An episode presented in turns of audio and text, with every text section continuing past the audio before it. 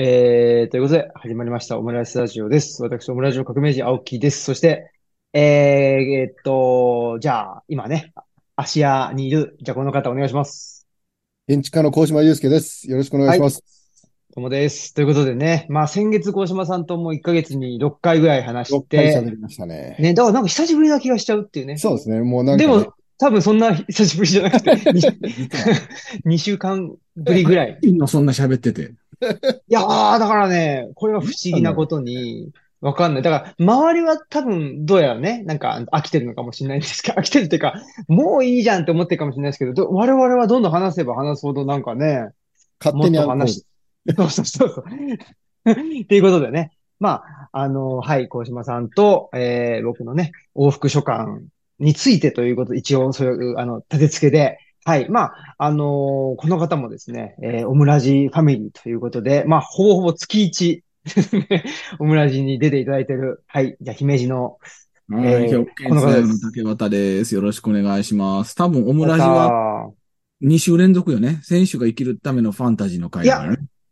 まあ、あの、収録はそうなんですけど、うん配信は、同時になるの？同時配信なんで、あれ？こ、今週はすごいですよ。もう竹端会というか。ダブうっといね。ダブル、ダブルバタそうですよ。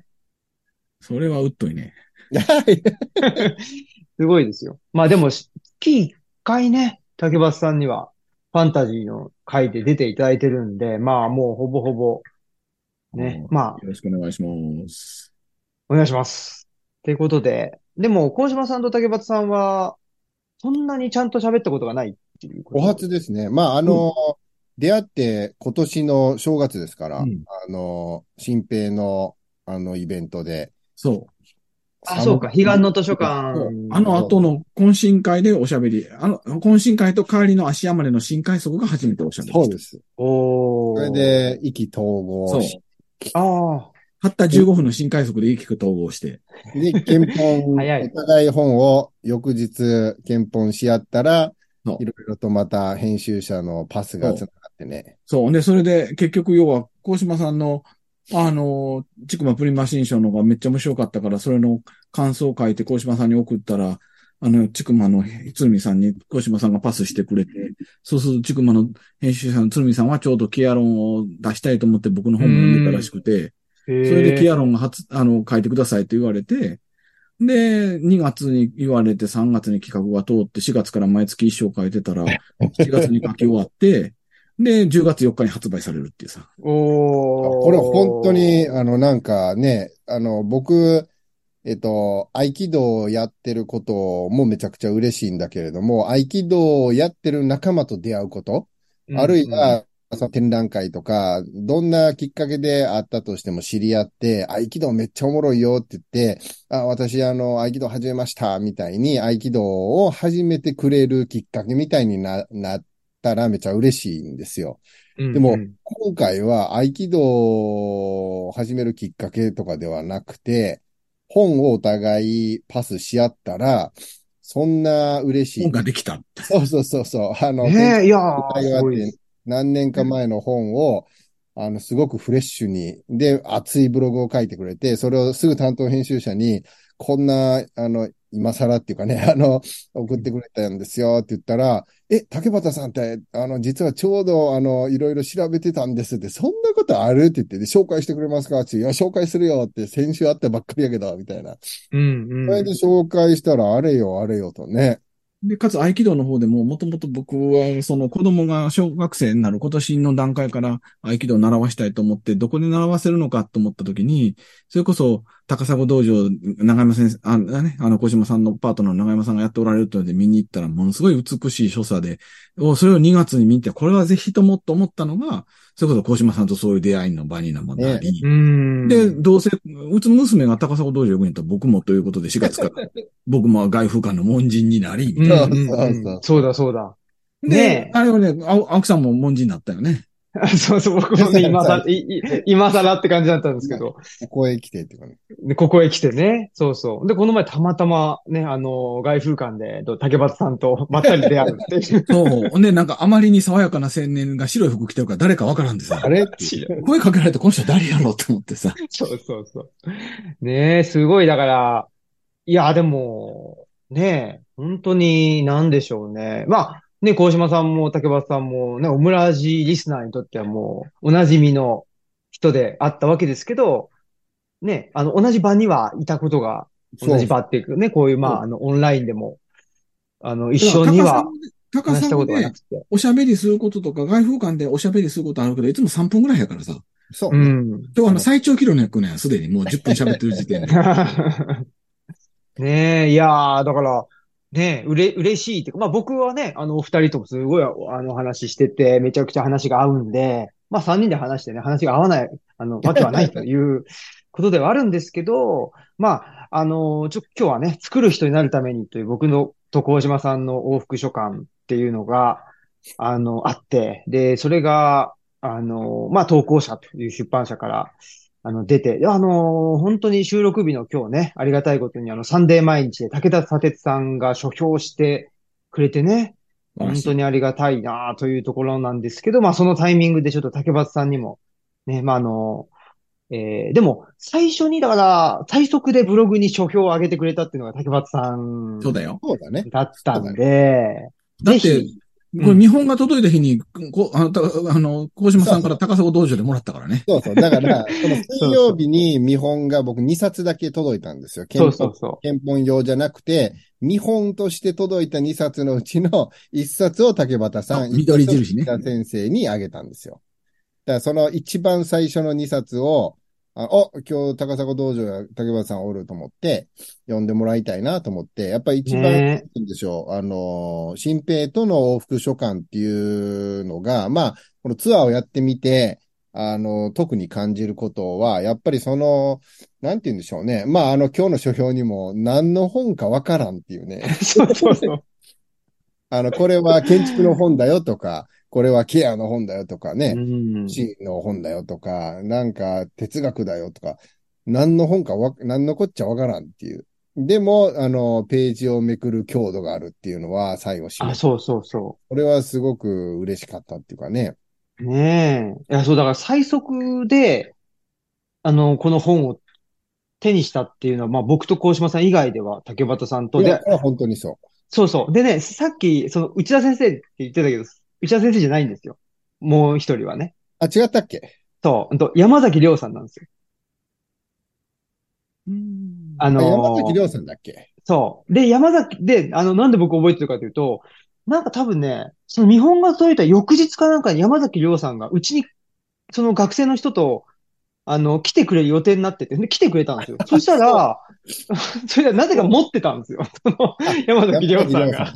あそうだ。じゃあ、そう、あの、また俺の記憶違いだね。そうそうそう一定の高越が入ると、そうですよ。だから、内田まあ先生、あと、あとかな。そうそう、内田先生は、内田先えっと生そもそもゲラで読んでるからね、その本を届けなきゃっていうことで言うと、内田先生はゲラで帯用に読んでる。そうなんですよ。そうだ。まあ、そんなね、そんなことで、山崎さんだったっていうね。まあ、はい。そんなことなんですけど、竹橋さん、すいません。じゃあ、あのーちょっと、いきなりざっくりですけど、うんどうでしたかっていう感じで。改めて。なんか、えっと、いや、今日さ、ずっと、あの、そもそもこれはさ、なんやっけ、もともと、だいぶ前に収録するはずやったのが、流れに流れに流れてやからさ、その間にそう2回読み直したわけよ。うわうわうわ。すごい。ねだってほら。流れに流れ。で、多分だから逆に言ったら、他の回でもすでに言われてることいっぱいあるやろなと思いながら、言われてないことを何を言えばいいんだろうと思ってたんだけど、また言われてるかもしれないけど、なんか改めて思うとさ、高島さんは、だからなんていうの？えっと、まず見た目と文体が違うというところから、まあこれは多分言われてると思うんだけど、あの、なんていうの？高島さんが見た目が合法来楽でさ、なんか青木新平が繊細な感じに見えるけどさ、文章の中身は全く逆やったっていうところは、まあこれは他の人にも言われてると思うんだよね。で、その上で、なぜそうなるのだろうと思ったときに、おおー、すごい。うん。やっぱり、高島さんが、それこそ38ページに書いてあるけど、常に期待に応えなければならないというプレッシャーがあるもののって書いてるんだよね。で、これはやっぱり建築家というものの縛りなわけよ。つまり、クライアントが求めてくれなかったら自分の次の仕事はないという制約っていうのが、多分、高島さんの綿密さだとか、あるいは青木新平がねじねじねじあの、こう、いじってる地図の話も含めて、うん。なんかそこのこう、なんていうの、建築さの綿密、建築家の綿密さってどこにあるのかっていうのは、クライアントに選ばれなかったら終わりだっていうところがあるんだろうなというのが、なるほど。多分合法来楽に見れ、見えて緻密さっていうところうん。うんに多分繋がってるんやろうと。で、一方、青木新平という人はなぜ、そのなんか、あ あの、なんか繊細そうに見えて大胆なのかっていうのは、もうこれは、あの、生きるためのラファンタジーの回で読んできてもわかんないけど、でもそもそも言うと、やっぱりあの世に行ってしまったっていうね。あの、橋を越えた向こう側に行ってしまうっていうところ。彼岸にそう、彼岸に行くことができたっていうところであって、建築家は志願におらなあかんのよ。うんあ、もちろん遊びは大事にせなあかんけれども、一方で、あの、その建物がちゃんと立つまで伴走しなければいけないという意味では、この世の中に経類されてなあかんのよね。うん。だから、この世の中に経類されていなければならないクライアントベースの人が、そうは言ってもそうではない世界は何だっていうことをもがいている世界と、もう一旦私はあの世に行きますって言って、彼岸に行った後で志願との線を引こうとしている人の対話。だからうん合うのよね。うん合うんだけど、一旦スタンスを麻薬にしてるからこそ、なんか膨らむ音の、音の倍音性みたいなものが、すごく豊かになるっていうところがあるんちゃうかなというのが、なんか3回目に読んで気づいたところ。うん。いやー、嬉しいですね。ねえ。小島さんはどうですか？それはだから、あの確かに多くの人に言われるんだけれども、あの、今言われたような明快な説明は初めてですね。で、あの痛く納得っていうか。だから僕からしたら、あのえっと、本にも書いたと思うけれども、どこか新平に対する、うんえっと、まあ、なんて言うんでしょうね。えっと、嫉妬とは違うんだけれども、う、羨ましいっていうかね。ねまあうんあの、その、えっと、自分のお家を、その、自然の中で、あの、場を主催して、で、まあ、奥さんと一緒に、その、開いている。で、それが本にまつわっている。で、そうした生活の中に、えっと、での思思考、実践が言葉になっている。で、それをまあ読ませてもらう。だから、その、往復書簡をしてるときに、何かあったかもしれない自分っていうふうにちょっと感じたっていうか、まあそれはだから嫉妬でもあるし、あ、それはできないな。でも、そういう自分であってもいいなというか。で、それが、あの、往復書簡の時も感じたし、でもその根底にある部分で言うと、ある種、なんて言うんでしょう。他者からの要請でしか仕事をし得ない建築家。まあ、それ芸術家と違いですよね。だから芸術家になりきれないのも、その、いいんだよ、評価なんてとか、絵が売れようが売れまいが、俺はこの絵を描くんだ、みたいな、その、が、っていうんですかね。で、それが、まあ、建築家の場合、えー、ゼロじゃまずいけど、あの、それが100だと、100、100だと仕事が来なういかもしれない。100で来る人ももちろんいるし。うんでも、その、なんて言うんでしょう、拮抗する中で、ある種の淡いを、だから僕はその、新平に対して、すその、悲願と、その振り、振れ幅っていうのかな。その振り切れない自分を、あの、見ているっていうところが、なんかその、対話の前提として、あの、まあもちろん、リスペクトしているからこその、その、自分のその、地図との照らし合わせる対話が楽しかったってことですかね。で、ちなみに88ページにこんな風に書いてあるんだよね。建築家の仕事はクライアントに依頼されるという他者からの要請によって始まります。建築を設計するというのはクライアントから渡された夢のバトンを実現するためにより多くの仲間を巻き込んで高い志を持って建築を作るということですって書いてくれてて、つまり要は常にバトンの間だっていう位置だよね。そうね。だからそれ、が可能性であり制約。だ制約は可能性と常に裏表だって言ったら多分このバトンの間にいるっていうところだよね。小島さんの場合。そううなんん、です。うん、うん。あの、うーんと、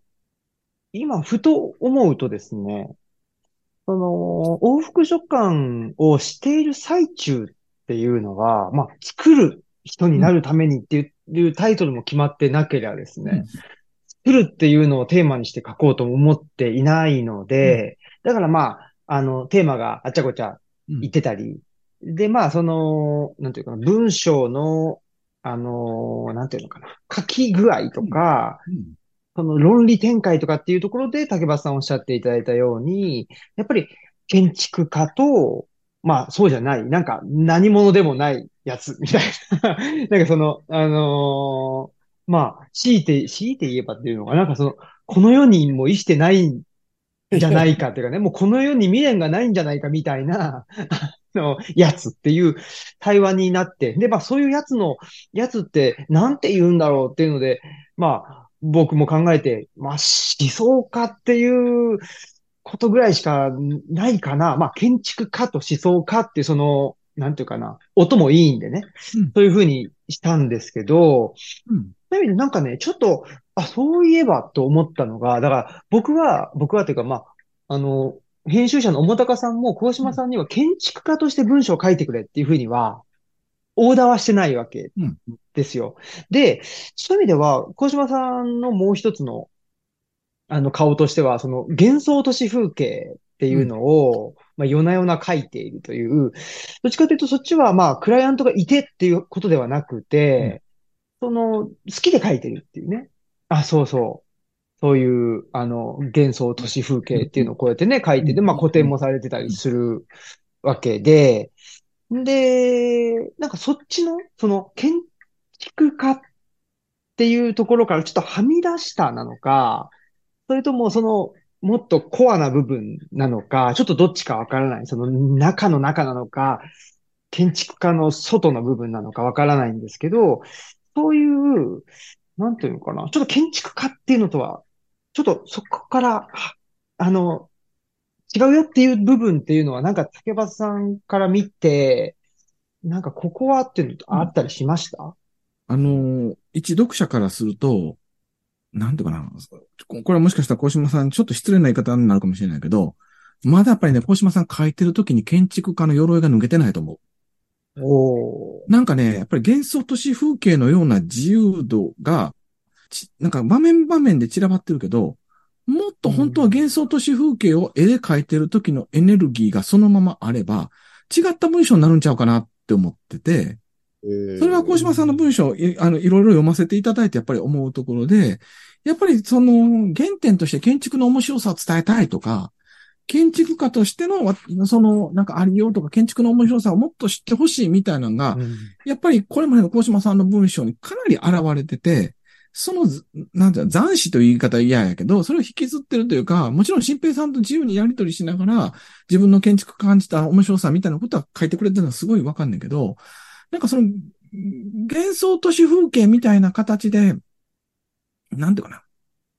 ある種乖離してると思うんだよね、それってね。いい意味でね。つまり要は、本業とは別の場所で別のものとしての、その画家であったり、まあ、あえて言うと妄想家みたいなものを炸裂されててんだけど、これはなんか勝手な一読者のなんか、あの、暴言として聞き流してほしいんだけど、なんか本当は実は小島さんもっと実はそっちの方で書けば、書けるものはいっぱいあるんやろうと思うんだけど、まだなんか書く文体が定まってないというか、建築家の文体に引っ張られてる部分があるんちゃうかなっていう気はする。ええー、あの、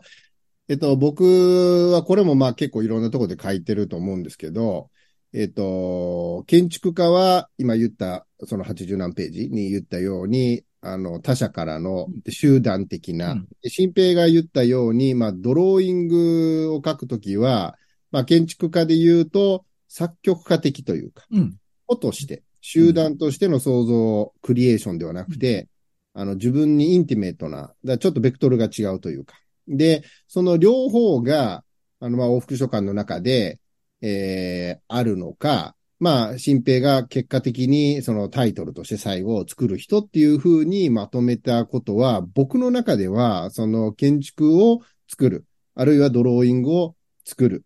で、まあ、新平は言葉を、や考え方を作るっていうことと、まあ、シュートを打つ、あるいはパスを回すっていうところが、まあ、かなりえっと、オーバーラップしてくるっていうか。うん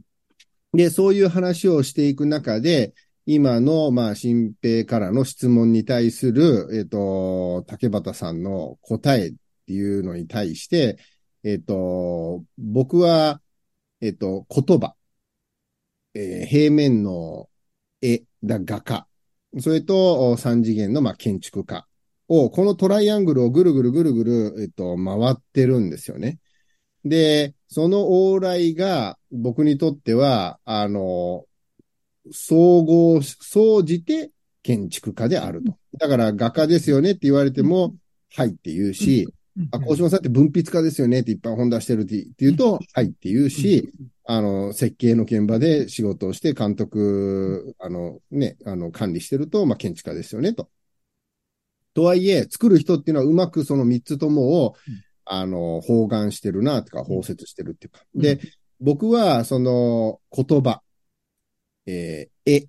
それと、お空間、この三つは、えっと、まあ、建築は、それぞれ言語だと思ってるんですよね。で、その言語を、あの、不完全な翻訳をしてると思ってるんですよ。で、うんこれをまあ、あの、いくつかの本では書いてるかもしれない。うん。つまり、不完全だから面白いわけですよ。うんこのアップルとリンゴっていう風に、うんうんあの、訳したつもりでも、そのアップルって本当にリンゴなのかっていうかさ、あの、じゃあどこまで行ったらフルーツで、フルーツになったらみかんも入るみたいな、その境界線って、あの、本当はそんなアップルとリンゴみたいに綺麗に翻訳できないものがいっぱいありますよね。で、ドローイングっていうのは、なので、ドローイングを通して幻想都市風景っていう言葉をまた与えてしまっているけれども、えっ、と、そこも不完全なんですよね。うん。僕の中では、ドローイングを描いてる瞬間は、幻想都市風景ってかなり近いイメージではあるけれども、妄想っていうのも近いし、言葉っていうのは常に不完全なんですよね。で、本を書くっていうのは、建築について言葉を書く、紡ぐっていうことは、常に、あの、建築を通して感じていること、考えていることを伝えようとしているわけであって、幻想都市風景を書いてるときは、ドローイングであるからこそ伝えられる、ねスケッチだからこそ表現できるものっていうのを、えっ、と、書いてるんですよね。で、今うん、まさにそのスケッチの方、この十何年間描き続けた旅のスケッチ。それはもう対象としてあるものを、でもその時何を感じたか、うん。どんなことを考えたかっていうのを、今その旅した瞬間からすごい時差があるわけですよ。古いものは10年前の旅なんだけど、びっくりするぐらい、あの簡単に書けるっていうか、うん。覚えてるのとか、覚えてるんですよね。その瞬間の、うん。そのうん、座ってたアスファルトの硬さとかうん、何を考えてたんだろうかとか、あの、もちろんどうでもいいことは忘れてるんだろうけれども、あの、800字のエッセイかな？をうん。今、一本、一枚に対して書き、で、今半分ぐらいまで行ったんですけど、結構書けるんですよね。だから、それは、あの当然絵日記であれば、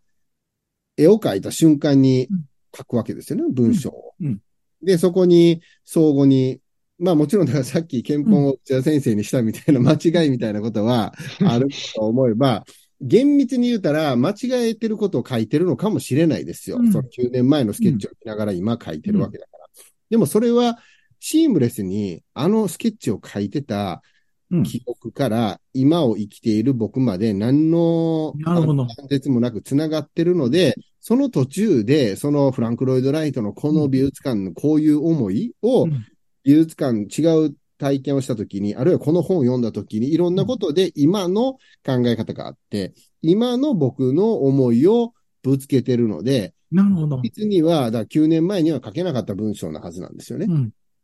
なので、何が言いたいかって、僕は常に、まあ、言葉というものを使って、建築を説明、説明、解釈、その伝えようとし、伝導しようとしているし、絵を通して、えっ、と、感じて表現しているものを言葉で、まあ、保管しようとしてるっていうことなのかな。なので、あのー自信のなさ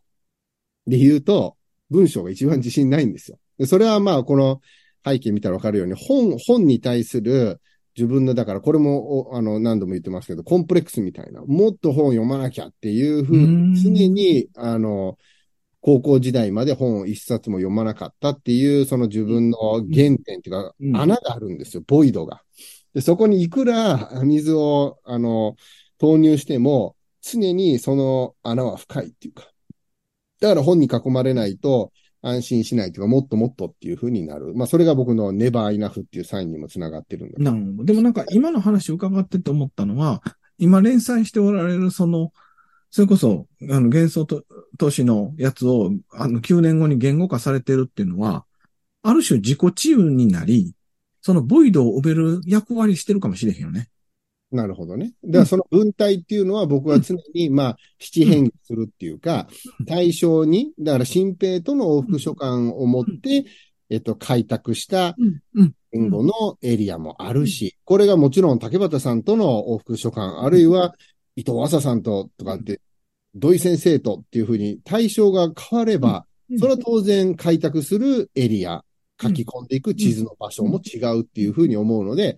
あのーそれこそが、まあ一番最初言われた、うん。僕が常に自分のこう、向上心とかっていうのが、うん。あの、他者との関係性の中で現れる。で、それがドローイングを通して表現すること、建築を通して表現すること、この二つももちろん繋がってると僕は思ってるけれども、この幻想都市風景とうん、あの、建築がどうリンクするのかは、やっぱ、死んでみないとわからないっていうか、全部やりきったときに、まあ、どういう風なマトリックスの中にあるのか。今現在、あの、綺麗に言語化できるかっていうと、やっぱそこはまだ、オンゴールっていうかね、プロセスの中にある。でもそれを、あの、常に往来しながら見つけたいと思っているっていうのが、あるっていう感じですかね。なんか、ちょっと今の話聞いてて思ったその文体開拓するっていう意味で言うと、例えば僕は、その、去年、えっと、家族は他人じゃあどうするっていう子育てエッセイ出して、で、今年の10月4日に、ケアしケアされ生きていくっていうちくまプリマシン賞を出すんですけど、それまでケアに関する文体がなかったんですよね。だからそういう意味で言ったら文体を作るところからやり始めたんですよ。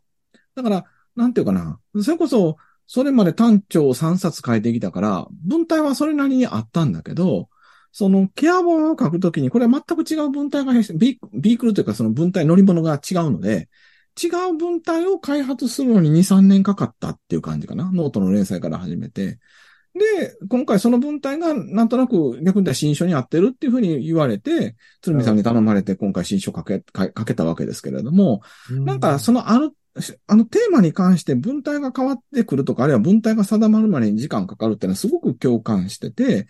そういう意味で言ったら、その幻想都市風景というものを表現するための文体を開発してはるんだったら、すっごく納得できることで、それはその、すでにドローイングとしてあるものを、あえて言葉として、ドローイングと言葉の往復をするための文体を探してはるってのはよくわかるんです。なるほど、なるほど。それは例えば僕がケアというものを表現するためには、これまで書いてきた論文であったり、これまで書いてきた自分の文体と違うものがないと書けないっていうのと同じだと思ってて。なるほど、なるほど。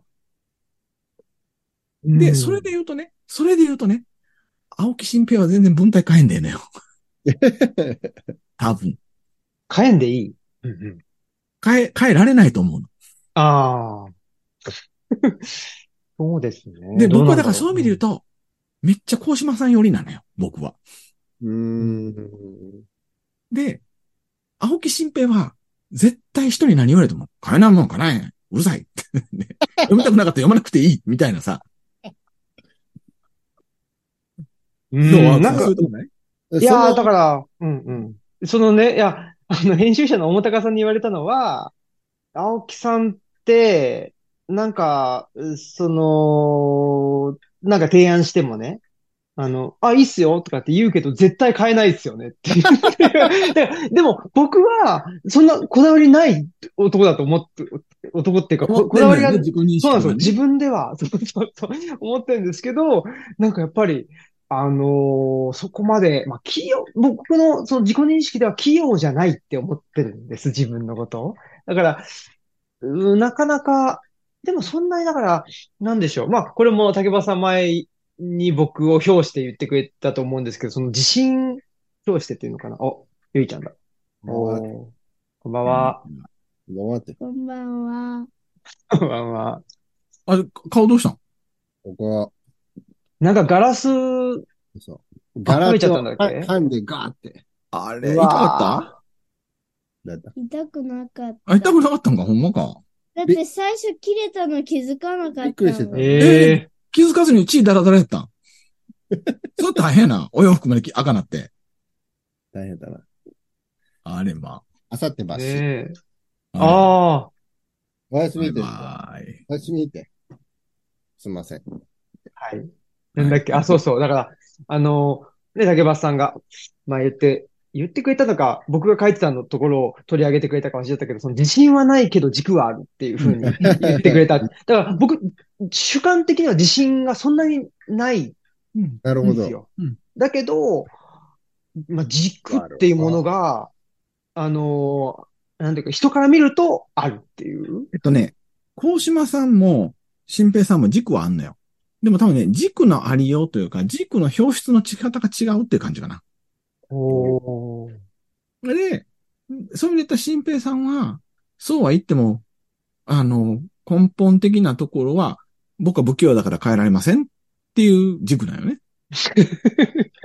高島さんの場合は、なんとか、それに、あ、あそれにっていうのは他者にじゃなくて自分が表現したいことにアジャストするように、例えばさっきの幻想都市風景に合うような文体作りたいとかも含めて、なんかそういう欲望を持ってんだよ。自己変容ですよ。ね、まあ、あそうだね、よく書いてるね。本当だ。そっか、そっか。だから自己変容の欲望があるかないかの違いなんじゃない？ああ。まあ、自己変容っていうのは僕はもう、あの、おたまじゃくしから変えるとか、もう大きなメタモルフォーズに対する憧れを持っている。まあ、それはやっぱりあの、父になったっていうことで、まあ、妻が妊娠して、ね、お腹がむっちゃでかくなって、うん。ある日突然出てくるっていう、その、まあ、そそれをまあメタフォーゼって言えるのかわからないけれども、やっぱりその腸になるとか、その変わることに対する憧れがある反面、実はその瞬間で大きく変わるのではなくて、そのすべてのプロセスにおいて変わり続けていて、ポンとその、シンギュラリティっていうのかな一瞬であの変わる瞬間に対する憧れはあるけれども、実はその後もずっと、まあ、時間っていうものとともにあの変化しているっていうことに対する敬意っていうのかな。で、それをなるべく変わるのであれば、成熟に向けて、あの、成長に向けて、進化に向けて変わりたいと思っているっていうことなんだけれども、その、えっと、軸に関して言うと、僕はだから新平は、あの、ラジオパーソナリティっていうかね、あの、聞き、聞き上手っていうかね、その、あの、やっぱりその文体がぶれないっていうのは、その、アジールも彼岸もずっと新平はシュートを打ってるんだけれども、そのシュートを打つときに常にその、誠意を持って、敬意を持った他者との対話の中で、その、キャッチボールした言葉であるっていう、だからラジオパーソナリティっていうか、それはもうだから確立されているっていうことと、それはあの、二つの原理、を往復、をあの、またがるっていう、例えば、こと一つとっても、それがな、なんていうんやろう、あの、実践されてるっていうか。で、その、えっと、新平がルチャリブロをやりながら、福祉で働きながら、その、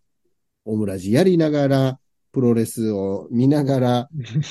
草むしりやりながらって、いろんな実践とその言葉が、もう綺麗に結びついている。そこに、だから、一番最初、俺が言ったように嫉妬したっていうのは、その言葉が浮ついてないっていうのかな。やっぱ僕は建築家なので、その学生時代から、師の、師匠の言葉を、に特に共感、共感というか、その言葉を浴びて、自分の地図を作っていく中で、でも俺は作ってないやん、まだっていうね。建築の言葉ってすごく大きいっていうか。で、それが他者への想像力として、さっき言ったように、他者からの要請をちゃんと得てない俺が、建築を批評したりね、語ることって、むちゃくちゃ難しいなって。だから、若、若さは邪魔だみたいなことを言われてね。で、あのーとにかく独り立ちせなあかんっていうことで言うと、それはまだまだもっといい建築作りたいし、でもそのリングには上がっているっていうね、その感覚がある。で、その中でもがいているっていう感じなのかな。で、新平もその自分の生活と日々のこう生き方と言葉が、あの、まあ、土着っていう言葉もそうやね。すべてにおいて、いや、そうは言うけど、どうなのみたいなことが、僕は言葉の弱さだと思うんですよね。で、その言葉が強く根を張った状態で飛んでくるから、僕はすごく、えー、対話していて気持ちいいっていうか、そこに学びが発生するのは、やっぱりその、浮ついた言葉っていうのは、やっぱり、ふわふわっとどっか飛んでいくっていうか、だかそこが、その、えっと、軸があるっていうのは、僕にとってはそのラジオパーソナリティとしての自分のまあ体感とか自分の言葉と、その他者との、えっと、な自分のポリシーみたいな軸っていうよりかは、その自分の生き方の中から出てくる、その言葉っていうのが文体になってるっていうことに対する僕は憧れっていうかな。自分もそうありたいと思ってると。だからそこはでもちょっと違う、そのまあ都市で住む建築家としての僕と、新平との違いなのかなっていうふうには、なんとなく思う。うん、うん。竹橋さん、その、こうします。ね、僕もだからすごく覚えてるのが、その、まず読んでもらっての感想、うん。その作る人になるために読んでもらって、最初にやっぱり、あのーもらった感想が、あのーまあ、僕と鴻島さん、ね、ち違うよね。で、ね、その竹橋さんがね、その、いや、僕はでも、まあ、こ鴻島さんタイプやな、みたいな おっしゃってて、んで、あ、そう、そうかっていうふうに、あの、思ったっていうところがあって、まあ一つはその文体うんっていう、それを、なんて言うんでしょうね。まあ、ある意味でだから、その、さっき言ってた、何ですか、文体はの乗り物であるというかね、うん。その、ビビークルであるっていう。ただ僕はだから、そういう意味では、その、乗り物というか、あの、もうなんか歩くしかないみたいな感じうん。に、だから思ってるような気もしていて、だそういう意味では、ある種すごく不自由なのかもしれない。けど、まあ、あの、どうなのかな？その、ね、乗り物、乗り換えたら、もしかしたらいろんなテーマについて、うんあの、あの、話が、話っていうか、文章が書けるのかもしれないし、でも僕はやっぱりなんかちょっとその乗り物に乗ってるっていうのがなんかちょっと、なんていうのかな？まあ、なんでしょう？なんかちょっと、多分ず、ずるくないって思ってるようなところがあって、うん。だから、ずるいっていうか、それは、えっと、羨ましいっていう意味でもあるし、なんか、ず、ね、うん。あのーまあ、ある種その、それは、その人の、の、あの、足腰の力じゃなくって、車のスピードじゃんとかね。うん。そんな風に思ってるところも、なんかどっかであるような気もして、だそれに一種の羨ましさと、あと、いや、それじゃあ違うじゃんって思ってるようなところも、なんかある気はするんですよね。竹橋さんどう、どうですか？その、あの、昨日の鷲田誠一さんの折々の言葉が、ヘンリー・ソローの言葉でさ。え、マジで？ええなんだ、それが最も早い旅人は足で歩く人である。で、その後、ワッシーが書いてるのは、列車に乗れば簡単に遠くへ行ける。でもそちらへ向けて今すぐ歩き出すのと、運賃を稼ぎ出すための労働をしてから出発するのと、どちらが先に続くだろうかと米国の作家ナチュラリストは言う。うん。だから、ソソロを、その、ソソロの言あ葉そのまま引っ張ってるんですか、うんその、えっそと、ワッシーが。森の生活。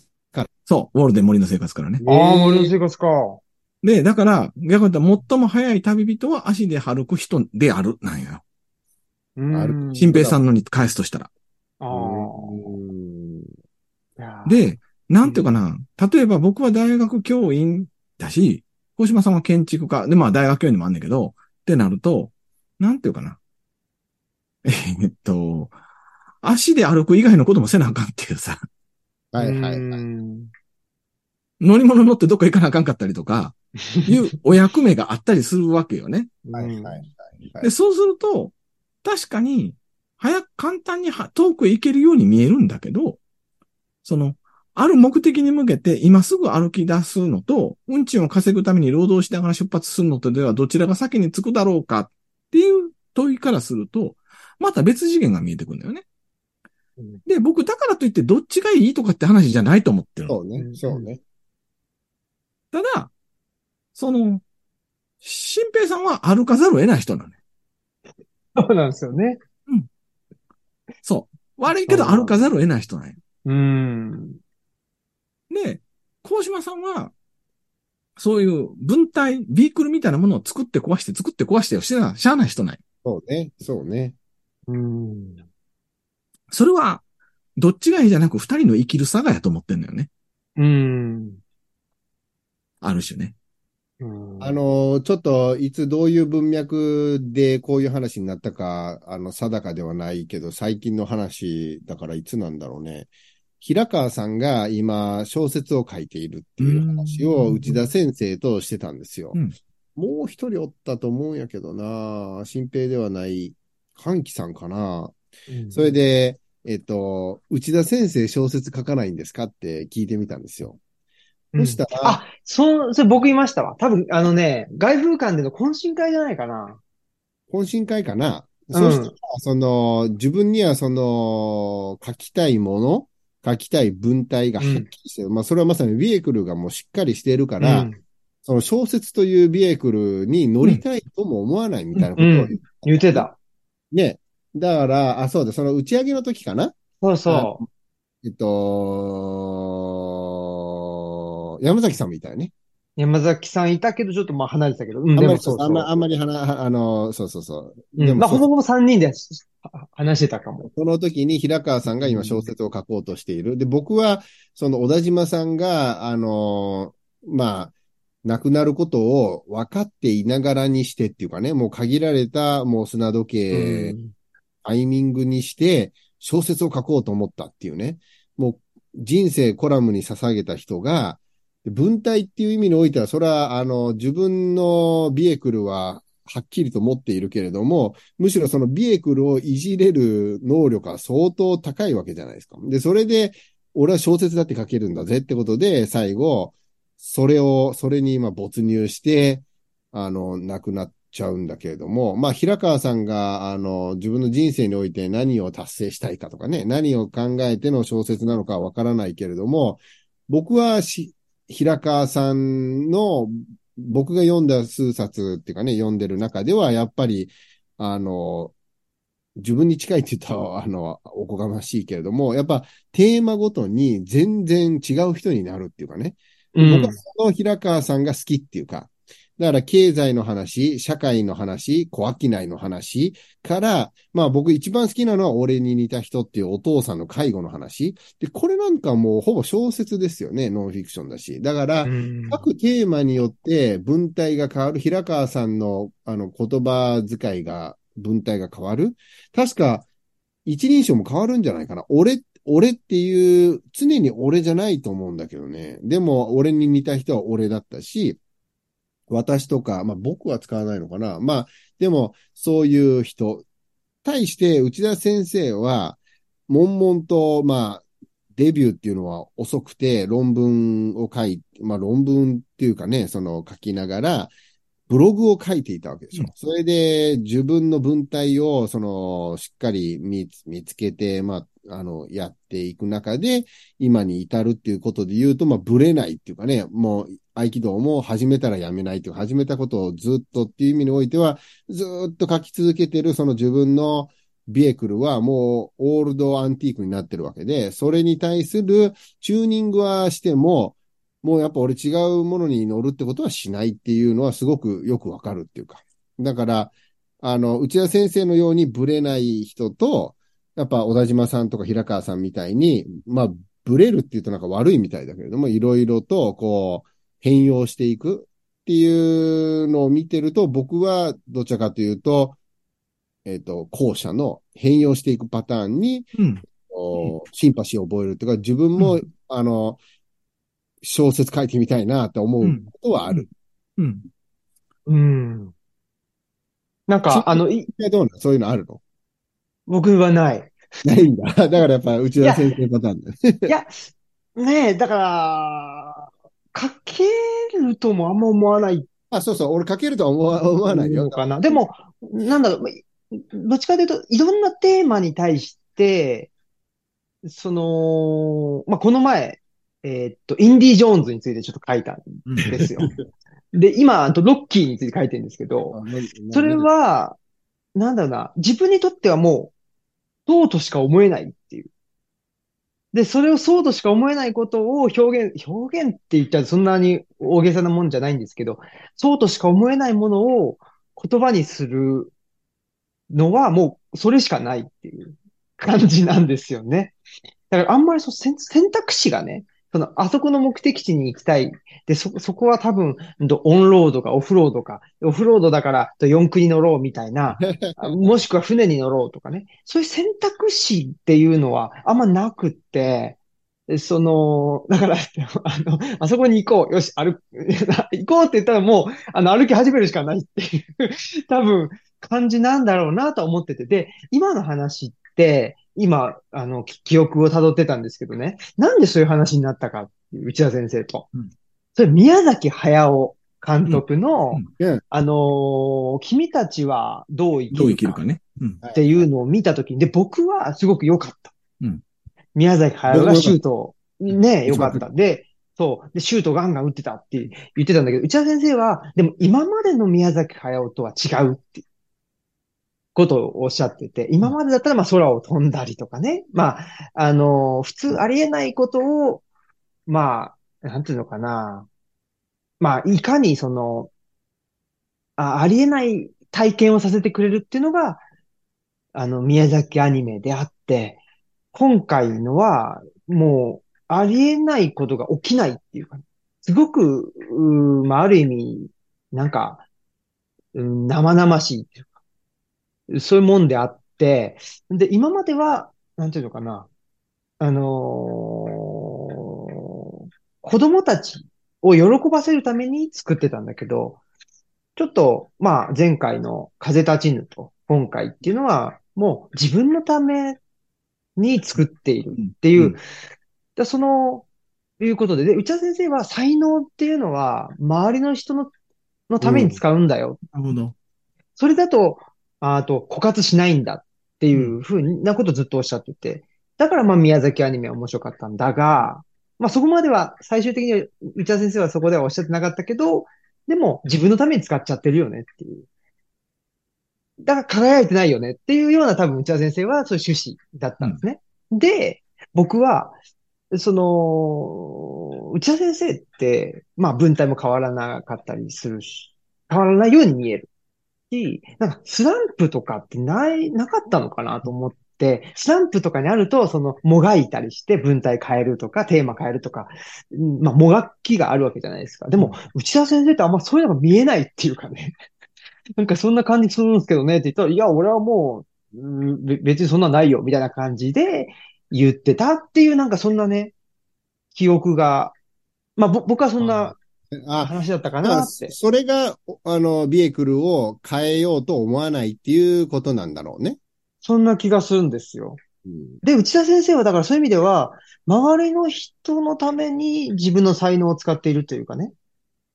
だ自分が、先生は、だから、あの、えっと、他者の、えっと、成熟を支援する。まあ、おと大人になることを、うんあの、成熟だとすると、自分の書いたものを、えっと、発信することで、あの、社会の幾ばくかの人が、その大人になるっていうか、成熟に向かうことを支援するっていう意味においては、先生もだから言ってることは、あの、宮崎駿の、に対する、まあ、批判って捉えてもいいだろうし、あの、批判は、あの、言ってることとやってることが、あの、通ってるよね。そう。でも、なんていうのかな。自分のために書いてないんだなとは思ったんですよ。内田先生って。ね、はっきりと言ってたね。あの、そう。だからそれってすごく、でも、ブログを書き続けて結局それが、なんていうのかな。あの、それを編集者の人がまとめて本にしてるっていう。で、誰に頼まれたわけでもないんだけど、で、勝手に書いてるわけじゃないですか、内田先生って。まあ、その、どオファーもあるんだけど、基本、最初はもう勝手に書き始めたっていう。で、それをは勝手に配信、は発信してたら、それを編集者の人がキャッチして、それを本にしたっていう。だから、勝手に、なんていうのかな。まあ、じ書いてるものなんだけど、自分のためではなく、人のために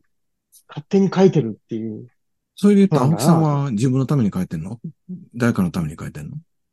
いや、僕だからそこまでの意識っていうのがあんまりないじゃないかもしれない。でも、ルチャリブロ活動っていうのはお裾分けっていうのでやってるんで、で僕はだからそういうふうに言ってた内田達先生は勝手に贈与活動なんちゃうかと思ってて。うーん。そういうことなのかもしれないですね。だから、なんていうかな、書くっていろんな意味で書くじゃないですか。はい、はい。僕は実は2005年にブログを始めたのは、内田達さん、内田達先生の文章を読み終えたの、文章を読み始めたのが、博士論文を書き終わった、えっと、2003年からなんですよね。でそれまでは博士論文書いてる間はもうなんか禁欲的に村上春樹も全部捨て、捨てたんよ。僕は持ってたら読んでしまうからさ。全部捨てて、でも何も読まないってしてて、さあ今から読んでもいいと思って村上春樹を見ながらなんか面白いものないかなと思った時に内田達先生のブログとか、当時のためにとかが始まって、もうそこから貪るように読んで、貪るようにブログを読んでたんだけど、うんうんで、僕自身はブログを2005年に始めて、めっちゃはっきり言うと、最初の頃は文体探しやったんよ。うん。へえ。それは内田先生の文章をめちゃくちゃ真似ながら、自分の文体を探すために文章を書いてた。でも論文としてはそれは成り立たないので、そのブログというパブリックなんだけどプライベートな目的で書けるパブリックな、あの、他の、全世界の人が見てると、見見ることが可能という意味で言ったらパブリックだけど、自分の目的で書いたり消したりできるという意味では、僕のブログはすごいそういう意味で文体探しのために始めたのよね。でも、ある時期からそれに何らかの公的な、なんか性格が帯びてきたり、自分もそういうものでいいなと思う。スイッチングし始めたあたりからブログのものが定まってきたっていうところがあって、だからおそらく、内田先生は、ブログだけでなく、ツイッターも半分ぐらいは、すごいパブリックなものとして書いてはるはずなんよ。うんうん。だからあれほどいろんなものに響くっていう。で、それは多分その文体が定まってきたことによって、よりパブリックな、あじえっと、なんていうのかな。こ一個人が発するんだけども、一個人から、その、お裾分けしながら、あるいは社会について、か対して伝えたいパブリックなメッセージみたいなものとして出すっていうことなんだよね。うんうんだからなんか、そういうものなんちゃうかなと思って聞いてたけど。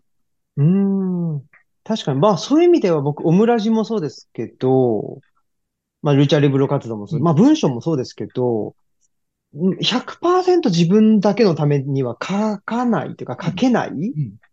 で、第三者っていうんですかね、を意識した方が、なんかクオリティが上がるって思ってるところがあそうるんですよね。で僕ははっきり言って、ブログで本を取り上げるときは、別にあの、青木新平さんと小島さんやったら間違いなく読んでくれるけど、読んでくれない相手だと思っても、その著者にどう読まれるかと思いながら本の書評を書いてる。ああ。それはそうやね。だからその、著者に呼ばれたら嫌なようなこととかね、読まれないような書評って何のために書いてんのってことになるよね。そう。うん。で、かつ SNS 時代やったらね、えー 実は意外な著者もエゴサーチして読んでたりすんだよ。あるある。うん。だからちゃんと著者に、を宛先にして書くみたいなことは、ある種パブリックだと思うし、で、小島さんの場合のパブリック性っていうのは、小島さんのあ中で、なんか僕は二つの要素があると思ってて、一方で小島さんが僕はし、僕は小島さんにシンパシー感じるのは、僕自身もやっぱりもっとおもろく変われたらええなと思ってる、その自己変容メタモルフォーゼっていうところを目指しながら、現時点でのパブリックな部分というか、現時点で固まったものはこういうものです。でもこれは、すべて僕が固まりきったものではなくて、いろんな人と出会いながら、さらに拡張し、動き、変容しるしうるものであるという留保をつけながら、現時点でのものを差し出しますっていう誠実さなんかなって思うよね。そう、なんかだから、その、結晶化していく感じやと、うん。ほったらかすと固まってしまうんやけど、かき混ぜたいみたいな。うん。かき混ぜたら壊れてまうやんって思うんやけど、やっぱそれをしないとカッチカチになってしまうし、その自己変容みたいなものっていうのはそういうなんかかき混ぜ感っていうのかな。うんそれはさっき言ったように、やっぱりあの根底には常に自信がないっていうのは言葉に関しては常にある。でもそれが面白いっていうのかな。で、英語を喋ってるときは日本語よりも自信がないし、ドイツ語を喋ってるときはもっと自信がないし、そのドイツ語のときは急に小学生みたいなテンションになるのは言葉が通じないからっていうようなところの差があるっていうところはやっぱり言葉の力っていうのかな。で、僕はでもその話を聞いてて、あの、内田先生、まあそのクリアカットっていうかね、わかりやすいなっていう意味において、宮崎駿批判というかね。で、でも、僕は、その、ファンタジーとか、その、可愛らしいキャラクターとか、宮崎駿が、その自分の18番を捨てて、その子供たちに向けて作るっていう、今まで人生、自分の才能を捧げてきたものを横に置いて、自分のために作ったなっていうふうに、えっ、と、内田先生が解釈、読み取ったっていうことに対しては、あの、あ、なるほどなと思ったっていうか、でも、僕は、あの、まあ、やめるやめる詐欺じゃないけれども、もう、その、これだけのね、あの、クオリティ、質と量で仕事をした宮崎駿が、あの、最後の2作品になるかもしれない2作品を今まで書かなかった母というテーマとかね、その醜さとかね、その今まで絶対に階段から落ちなかったっていう。でも今回、あ、えっと、竹本さん見たんですか？見た見た。はい。だから階段から落ちたじゃないですか。で、確かに、あれなかったなっていう、うわ、落ちたなって、でもそこからまたね、復活していくんだけれども、いろんな、その今までは、その抑制していたものを、あの、振り切ってやったっていうこと。だからその18番を使わなかったことで、え、空飛ばへんのかいなっていうところが、あの、期待してる人からしたらね、あの、自分で18番コンサートでやらないみたいなことが、うんうんうんやっぱり歌ってくれへんのかいっていう、があるのかなというふうに内田先生の、あの、もやもやというかね、批判もわからなくはない。ただ、うん。僕個人としては、宮崎駿まで来たらね、そら、自分のために作ってええと、18番ももういいよと思ってしまうっていう意味においては、その批判は納得はしたけれども、僕は、あの、共感はしなかったっていうか僕自身は自分のために作った宮崎駿はむしろすごいと思ったっていう、今、いうん。や、その真逆が、あの、大好きな村上春樹っていうか、うん。はうんその30年前の小説を書き直したんですよ。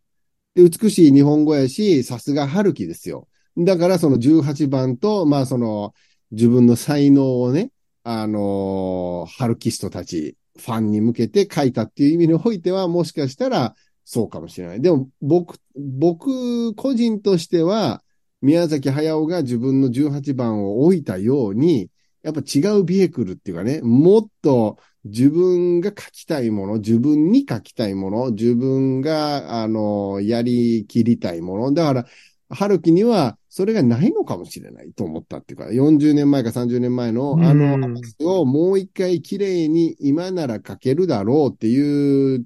春樹の思いもわかるけれども、読んでる側としたら、あんまり面白くないよね。うんあの、お、お、お、春樹っぽいわっていう、あまりにもいらないっていうのが、僕は逆に、あの、冷めちゃったっていうかね。春樹、あの、もう残り何本も書けないんやったら、ちょっと度肝を抜くようなね、うん最後、あの、違うもの見してくれよって思ってしまうっていう。だからそれが、村上春樹とその宮崎駿で言うと、僕はラスト2作をもう自分のために徹底的に書いてみたっていう宮崎駿にあの共感するっていう。内田先生の批判はわかりますよ。わかるけれども、それをやったのが、例えばじゃあ村上春樹やったら、あの作品どうかっていうと、僕はちょっと、まあ、途中でやめちゃったし、あの、読み切れなかったからね。あの、うん僕は一応全部読んだけどさ、全部読んだ上で、高島さんの評価が、に賛成。途中、うん。全部よ、だから僕は村上春樹もずっと読んできたけども、ああの、宮崎アニメも好きやけど、焼き直しっていうのが、ど、うんまあ、ね、その、パクったらダメでしょう。あの、うんまあ、その、えっ、と、前前前の人、誰やったっけ？あの、新海さん。うんうん。あの、あの人はもう、君の名はぐらい、ぐらいっていうか、それ、その前も作ってるのかもしれないけど、もう、全部一緒に僕は見えてしまうっていうね。うん、あの、まあ、あんま、うんそう批判してもしょうがないけど、だから、えっ、と、そこがだから今日ずっと言ってるメタモルフォーゼのあれに近いのかもしれない。その、だからやっぱり僕は平川さんみたいにいつか小説を書いてみたいと思うのかもしれないっていう。まあ、小説でしかこれは書けないと思うテーマに出会ったら書くのかもしれないっていうことだけれどもね。あるいは編集者との出会いとかが、かもしれない。うんうんだから一歩だけ、なんか今ふと思ったんやけど、えっ、と、前の焼き直しでもメタモルフォーゼすることもできれば、違うテーマでもメタモルフォーゼできないこともあると思うのよ。なるほどね。ああ、うんそうか。うんそうね。確かにね。そこはちょっとだだから、どっちやったからいいという形式の問題じゃなくて、多分中身の問題のはずだよね。そうね。で、だから、でそういう意味で言ったら、新平さんはメタモルフォーゼしないけど、どんどん動いていくから、どんどん面白さが増えていく。で、高島さんはメタモルフォーゼしながら面白さが増えていく。それは、んどっちがいいじゃなく、どっちでもなんか、その、か、過去の自分と対話しながら未来に向けて、なんかこう、ちょっと、なんていうかな、一歩踏み出すっていうことがあればええって話よね。うん。いや、でも、ね、今の宮崎駿とね、村上春樹の話、すごい、なんでしょうね、面白いなっていうふうに思いますよね。だし、まあ、宮崎駿と村上春樹 レベルの人とね、あの、自分のことをね、僕 まあね、そうそう引そうそう。き合いに出すっていうのはあれだけど、でも、いや、僕も小島さんの言うこともすごくよくわかるっていうか、僕も宮崎駿はめっちゃ面白かったから、今回ね。うんすげえ面白いと思って、なんか前の自分をぶっ壊しにかかるみたいな。そうそうそう。や、やったぜみたいな。それはなかなかできない。そのシュートできないと思ったよねでも。それ、そうそうそう棍棒を持ってさ、命がけでバカバカバカバカやるってことだよね。そうそうそうそう。だから、その、あの、なんていうかな。こ、壊してるポーズじゃないわけですよ。ポーズじゃないよ。本当に壊す。そうそう、本当に、ぶっ壊してやるって思ってやってるっていうのが、まあ、それが僕にとってはシュートを打つっていうことだし、すげえ、すごいもん見たなっていう感じには思ったわけです。で、僕、村上春樹はそん、まあ、ある程度は読んでるけど、うん、今回の、まあ、し新作が出たから読みますっていうんだ全然ないんですけど、でも、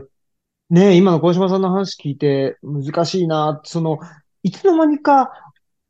なんていうのかな。あの、しそれこそ商品としてのね、うん宮崎駿とか、村上春樹うんと安藤忠夫とか、ね。だからそれが、高島祐介になり、高島さんって言ったらあれだよね、になり、た、竹端さんって言ったら、ねえ、んと、うんと、ケアだよね、になり、みたいなことになっていくわけじゃないですか。こうこ このままやっていくとね。でその時にどう、どうなるのかっていうのは、面白いですよね。なんか一個小話するとさ、えっと、はい僕が実はその39で前の山梨学院大学の教授になることになった時に、すごく頭の中に浮かんでたのは、昔あの、ある研究者が、あの、裏ブログ、裏ホームページ作ってて、うん。研究者の悪魔の辞典っていうホームページ作ってたよね。ええ悪口をいや、悪口じゃなくて、研究者、ダメな研究者にありがちなことを真剣的に書くっていう悪魔の辞典なんだけど、そのフレーズの一つに、40歳でおしまいの壁っていうさ、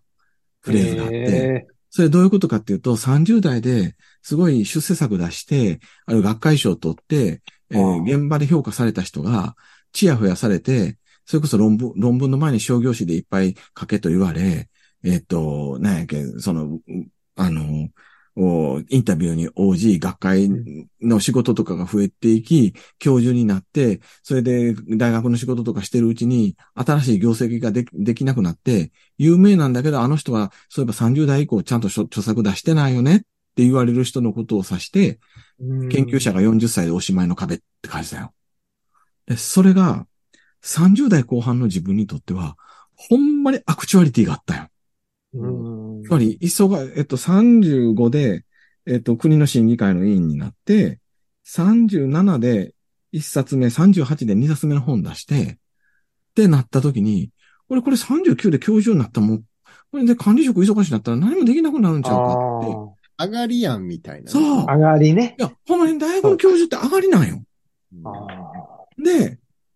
うわぁ、俺上がりやと思って、何にも嬉しくなかったっていうか、ーこれで俺人生終わるんやろうかっていう不安がものすごく大きかったのよね。で、ありがたいことに、僕は娘さんが生まれたことによって叩き壊されたわけよ。うん。つまり要は、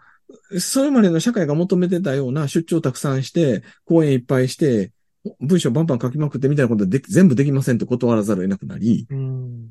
で、えーっと、親孝行したいから、まあ、親、親が孫に、うちの親が孫に会いたいから、その、職場を姫路に引っ越すことによって、うちの今の勤務校は准教授で採用ってなったから、普通ありえないんだけど、僕は教授から准教授に降格を、をごええそうなそのうだよ。へえ。給料150万下がったよ。ええ で、それでも逆に言ったら僕は、なんか、これ上がりになったらあかんからもう一回やり直しやと思って、あうわかっこいい。いや、それはいやでも、うん。それはね。そう言ったら、なんか、ある種宮崎駿を棍棒でこう振り回して今までの叩き潰したっていうのが分かって、自分の一つのスタイルが決まった時に、結局その文章の焼き直しで生産できてしまうのよ。でもそれは、内田先生がよく言うことで、よく、よよく言う比喩で言うと、成長であっても成熟じゃないのよ。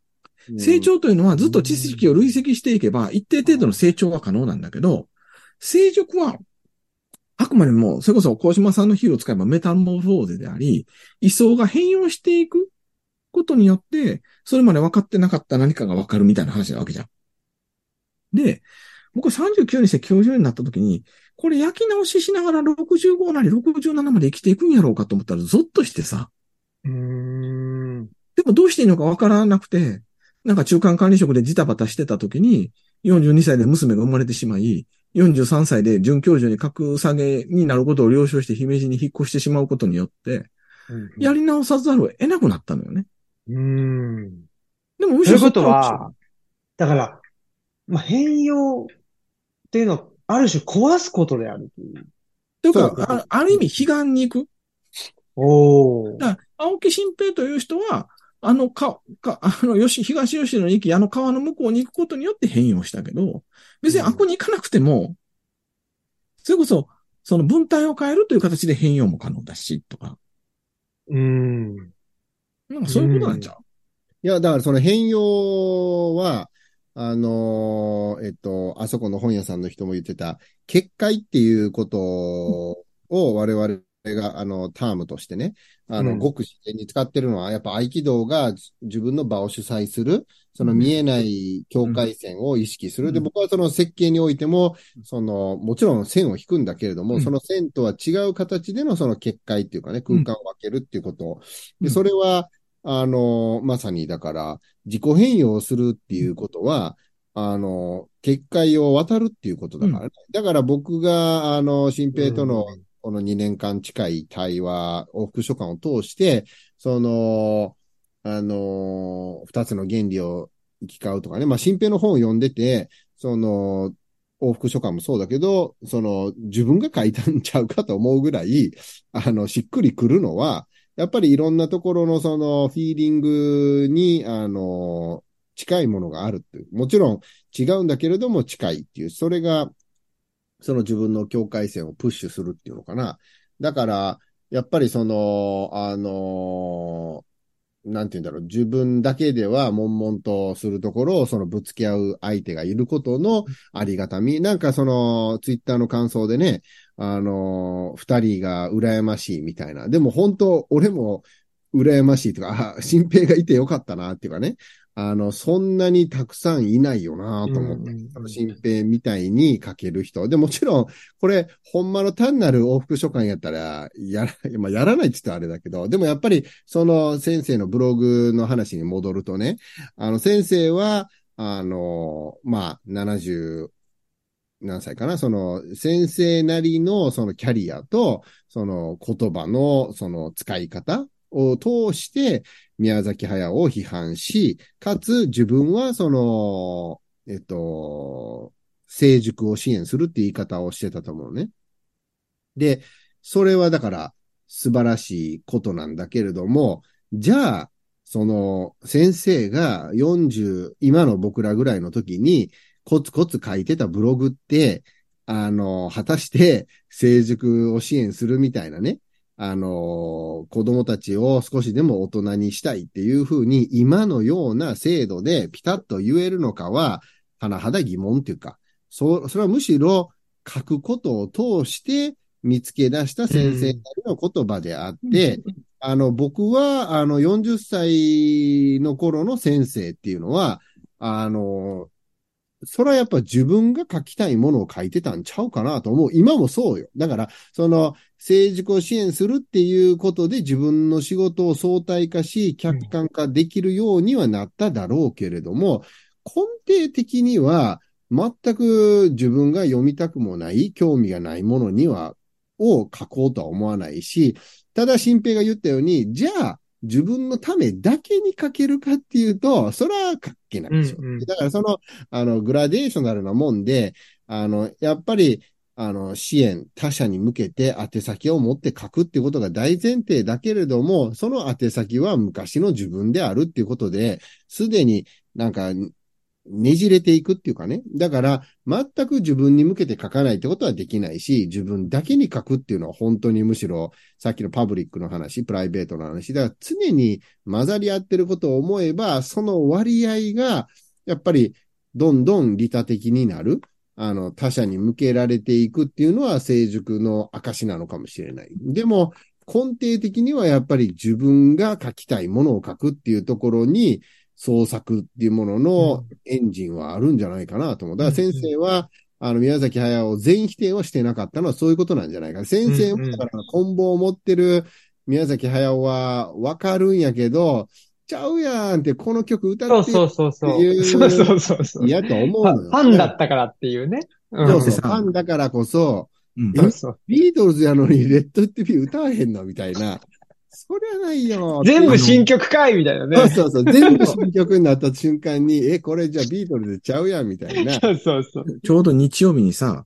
1979年に宮崎駿が作ったルパン三世カリオストロの城を見たのよ。マジっすわあ。あアマプラ？めちゃくちゃ面白くてさ。ネットフリックス面白い。ですよね。いやいや、あの、僕あの、宮崎駿 DVD 全集持ってるので、あ、さすが。あ、そうか。見れないのか。あれは。見えない見えない。どこでも見れないのか。うん。あの、ほら、だってほら、あの、ネットフリックスに絶対出さないのは、あの、そうそう日本テレビが版権持っててさ、で、かつ、にあの、日本テレビが今回買収しちゃったから、もう二度とね、あれ、ネットフリックス見ないっていう、日本で見れないって話なんだけど、うんまあ、それ置いといて、なんかさ、やっぱりその、カリオストロの城ぐらいの時って、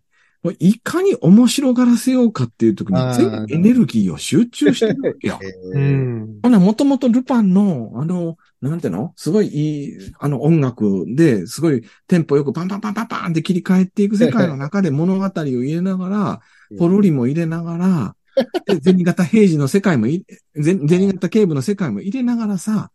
こうやっていくその、お、お巧み稀なる面白さみたいなものって、やっぱりもうそれは彼が若かったからこそ、これでもか、あれでもか、どれでもか、みたいな形で入れてった。でそこを読みたいってのはそれはわかるよね。うん。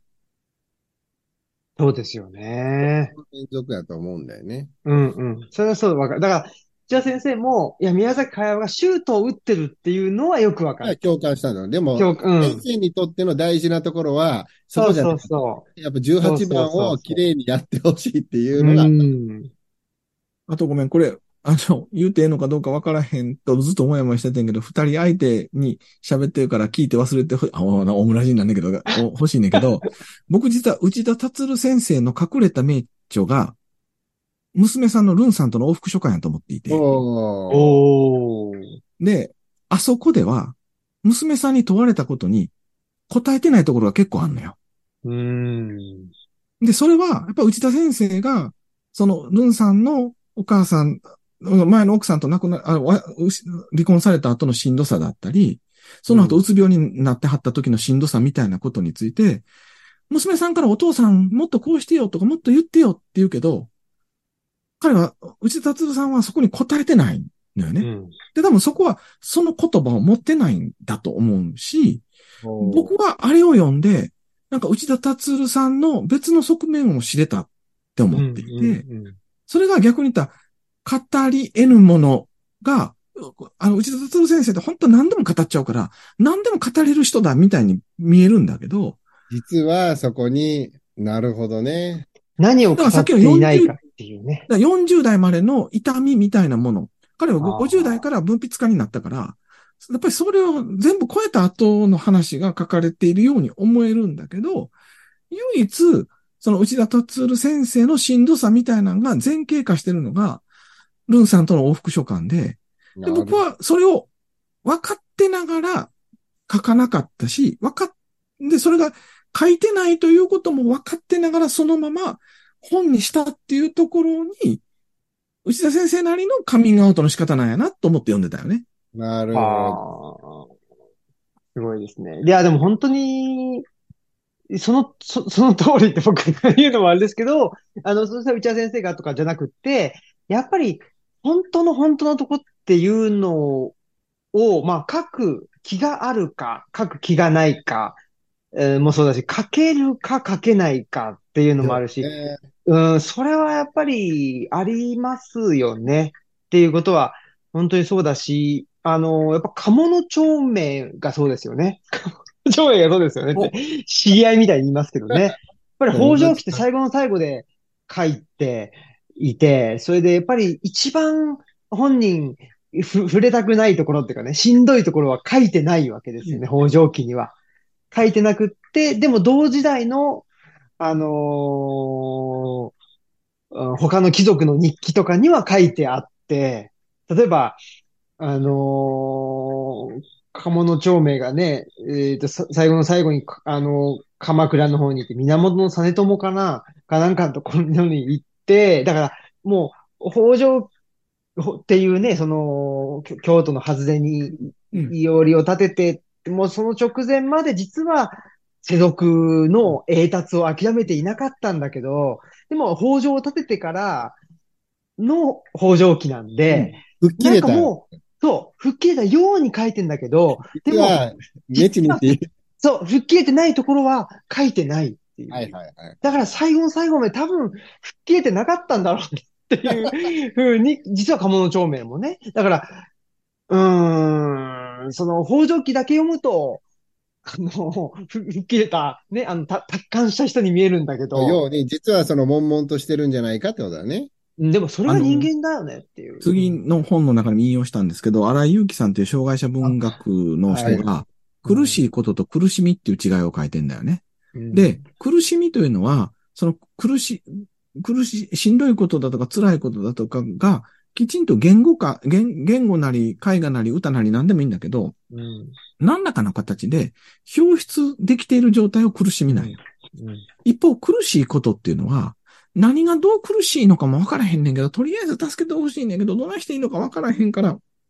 なんか別の手段を通じて、とりあえず人にぶつけてみる。それをわ分かってほしいと相手に思うんだけど、自分自身も何が分かってほしいのか分からへんうんっていうのが苦しいことなのよね。で、あ苦しみは言語化可能なので、うんでも、まあ、さっきの話で言ったら、北条記に書かれているのは苦しみであり、苦しいことは書かれへんかったから、他の人の、その、書簡とかに書いてあるみたいなね。うん、うん。いや、で、僕、そのまあまたね、難しいなとかって思うのは、その苦しいことがあるからこそ苦しみを言葉にできる。うんこの関係が、うんまああるうちは、ある種健全なんですよ。うんだけどそれが、その苦しい、苦しいっていうことが、表現手段の源泉であるってことに気づいてしまったときに、この苦しいがなくなったら表現が枯渇してしまうんじゃないかと。あ。これが僕、あの、チャゲアスカのアスカみたいなね。よく、えー、あのーいなくなっちゃうと。いや、なんかだから、だから、アーティストが薬に頼っちゃうっていうのは、僕、こういうことなんじゃ、もしくはその、不倫しちゃったりとか、何か苦しいっていうことを作り出さないと、逆にね、ぼごめん、ごめんね。僕の仮説は、えっと、不倫とか、薬物依存という形でしか表現できひん状況に構図、苦しいことを不倫や薬物依存という形でしか表現できひん状態に構造的に追い込まれた人だと思ってんの。ああ、そうか。うん。それも、つまり、薬あのこれはね、薬物依存の回復者の人がよく言ってるの。依存とは言葉だったって。う言葉ん。つまり、あの、リストカットや、アルコール依存や薬物依存は、その形でしか自分の苦しみを表現できないという意味で言葉だったっていうのよね。ああ、うんうん。こ、言葉としての薬物依存であった、り、そうそう。だアから言葉が出て、苦しいという言葉が出ないから、うんその苦しいことを表現するために、リストカットするとか、うんいうん薬物依存するとか。でそれ依存って、例えば薬物依存やめても強依存が残るとか、依存は残んのよ。うん。それは表現できないっていう意味でね。そうですね。で、その、あの、表現が、その表現自体がその商品として、あの、世間から求められてしまった時って、うんすごく大変というかね、これどう、まあ別に僕そういうところに追い追い込まれたというか、わけじゃないんであれですけど、その表現するっていうことを、なんか一種突き詰めていったときに、その、表、さっきのね、その、これって宮崎駿だよね。これって村上春樹だよね。これって鴻島祐介だよね。とか、これってた、た、竹端博だよね。これが、ある種自分の中にはもう枯渇してしまったんだけども、商品として求められてしまったときに、何か、その源泉を、表現活動の源泉を求めたいっていうときに、その苦しいっていうのを作り出すっていうかね。なんかそういうことがあるのではないかなっていうふうに、なんか、勝手に思ってるっていうところなんですけど。それ、実は、小島さんにパス回す前に一個、この間、新平さんと読んだ本の話をすると、ミハイル・エンデのモモの中にまさにその話が出てくるんだよね。うん。そのミハイル・エンデのモモの中に出てくる、えっと、あれ何やっけ、あの、銀融詩人。えっと、時事ですかね。そう、ジジっていううん歌うたいの人は、それまでモモが話を聞いてくれたらなんぼでもも、要は嘘800の物語ができてきたのに、モモがいなくなった後、えっと、それこそ、はい、あの、時間泥棒に、えっと、そそのかされて、超有名人めちゃくちゃ金が入ってくるんだけど、同じ話の焼き回しをずっとやってて、本人は嫌で嫌で仕方がないんだけど、すごいそれが求められてしまい、うんで、なんかもうしゃあないから同じことをずっと言ってるのに、どんどんどんどんそれでみんなに評価されてしまって、ますます虚無感が増えてったっ。ていう話だったんだよね。で、僕、小島さんに今の青木さんの話をこう足した上でパスして聞いてみたいのは、小島さん自身が今、その建築、新しい建築するときに、そういうところはこれまで全くなかったんやろうか。うんで、ないとしたらそれはなんでやろうか？っていうのが聞いてみたよね。そあの、それはさっきの、その、えっと、自分のために書くことと、うんその、他者うん他者、あるいはその、成熟を支援したいという気持ちで、自分の書きたいことを書くことで、そうた達成するっていう、そのバランスのように、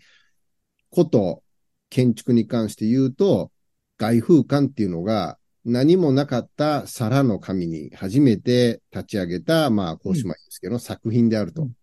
それに対する、えっ、と、自分にとっての、まあ、デビュー作、所蔵作っていうことに対する、えーやりきった、納得のいく部分と、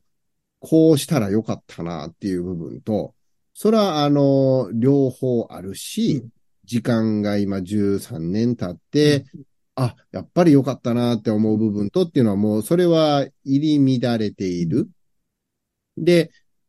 とはいえ、常に、えっと、おかげさまで、その仕事をコンスタントに新しい仕事をさせてもらっていると、根底的には、やっぱり、その精神的な状態で言うと、あの、やっぱ建築を通して自分のために作っているっていうのは、あの、ほぼないね。やっぱりその他者からの要請、そのうんクライアントに向けて全幅の想像力をあの発信する。でも、それをしながら、片隅でぐらいに、俺やったら、俺の家やったらとかっていうふうに思うことはあるよね。でも、えっと、あんまりそれは重要じゃないっていうか、もう、とにかく必死に現場現場をやっている。だから、基本最新作が最高傑作のつもりでやってるので、あのー焼き直しっていうことは、うんまあ、そもそも条件も場所も全部違うので、あんまり気にしないとはいえ、あの、やっぱり外風館でやってよかったな。この組み合わせ、この素材とこのスケール感いいな、という、なんて言うんでしょうね。自分の中のセンスっていう言い方がわかりやすいのかも。自分の中の感覚みたいなものは、経験とともにより固まってくる。で、それがさっきの自己変容と一緒で、あ、もうこの窓やったらこういう風にしようみたいな自分の感覚にどんどん自信を持ってくると、うん同じことばっかり、あ、これうんが海風館っぽいな、みたいな。うん。これはじゃあ、いけないことなのかっていう。あるいは、外風館みたいな、あの、道場の感じで欲しいって言われたとしたら、僕はあんまり、あの、うん嬉しいけど、反面、いやもう外風館外風館でやったし、やっぱりこの場所であなたのためにどんな建築が作れるのかを考えてみたいっていうのは、とはいえそれはまっさらにはできないのでね、僕の周りにまとわりついてるものっていう価値観の中で、それを求められることの喜びと悲しみみたいな、その両方があるとしか言えないかな。で、僕はそれで言うと、自分の想像力が枯渇してしまうんじゃないかっていうような、あの、ほど自分が才能溢れて、どんどん新しいアイデア出てくるわと思えないので、やっぱりその、悶々と出してるから、むしろ同じことをやったりするっていうことに対して、あの、あ、これちょっと繰り返しやなって反省してしまうことの方が多い。でも、それは繰り返しでもいいと思ってるから。綺麗なヒノキにこの漆喰を乗せてみたいな、ちょっと和だけれども、ような、こう、シャープさを持たせるみたいなことは、僕のスタイルになってるのか、雑多なものを組み合わせる、いろんな素材を使うっていうことに対する、僕の感性っていうものは、あの、揺るぎないけど、それを焼き直しって言われてしまうと、どうだろう。自分が信じてないものを作ろうとは思わない。うん。ここ二つちょっとはっきりしたいところなんやけど、焼き直しと揺るぎないスタイルは何がどう違う？